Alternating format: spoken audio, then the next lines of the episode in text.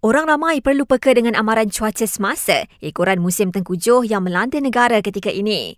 Pengarah Pusat Pencegahan dan Kesiapsiagaan Bencana UTM, Dr. Kamarul Azhari Razak berkata, ia bagi bolehkan persediaan awal dilakukan jika berlaku bencana banjir uh, peka kepada amaran uh, ramalan banjir uh, dan amaran ini mungkin dikeluarkan uh, menerusi pelbagai bentuk media masa termasuk notis kesiapsiagaan operasi bencana yang dikeluarkan oleh Pusat Kawalan uh, Bencana Negara NDCC Agensi Pengurusan Bencana Negara pihak NADMA eh.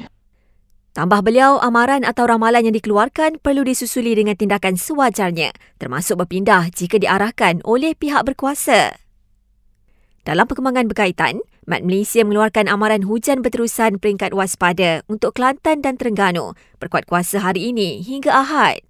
Ia juga bermakna PRK Parlimen Kemaman esok mungkin berlangsung dalam suasana hujan. Ribut petir berserta hujan lebat dan angin kencang pula berpotensi berlaku di negeri-negeri lain pada sebelah petang hingga malam.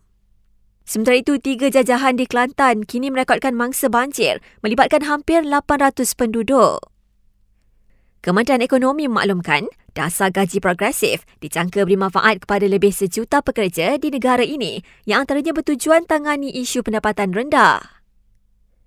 Kanak-kanak empat beradik yang ditinggalkan di pondok pengawal di Kampung Gajah Perak baru-baru ini ditempatkan di rumah perlindungan JKM hingga berusia 18 tahun.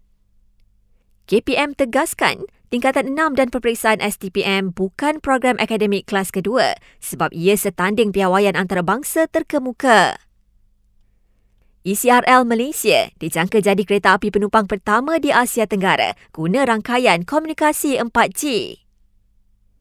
Dan PBB memaklumkan lebih 2 juta penduduk di Gaza tidak terima bantuan mencukupi sambil tegaskan tiada kawasan selamat di wilayah Palestin itu. Justru badan dunia itu desak gencatan senjata lebih lama dilaksanakan dan lintasan lain selain di Rafah turut dibuka untuk memudahkan bantuan kemanusiaan tiba.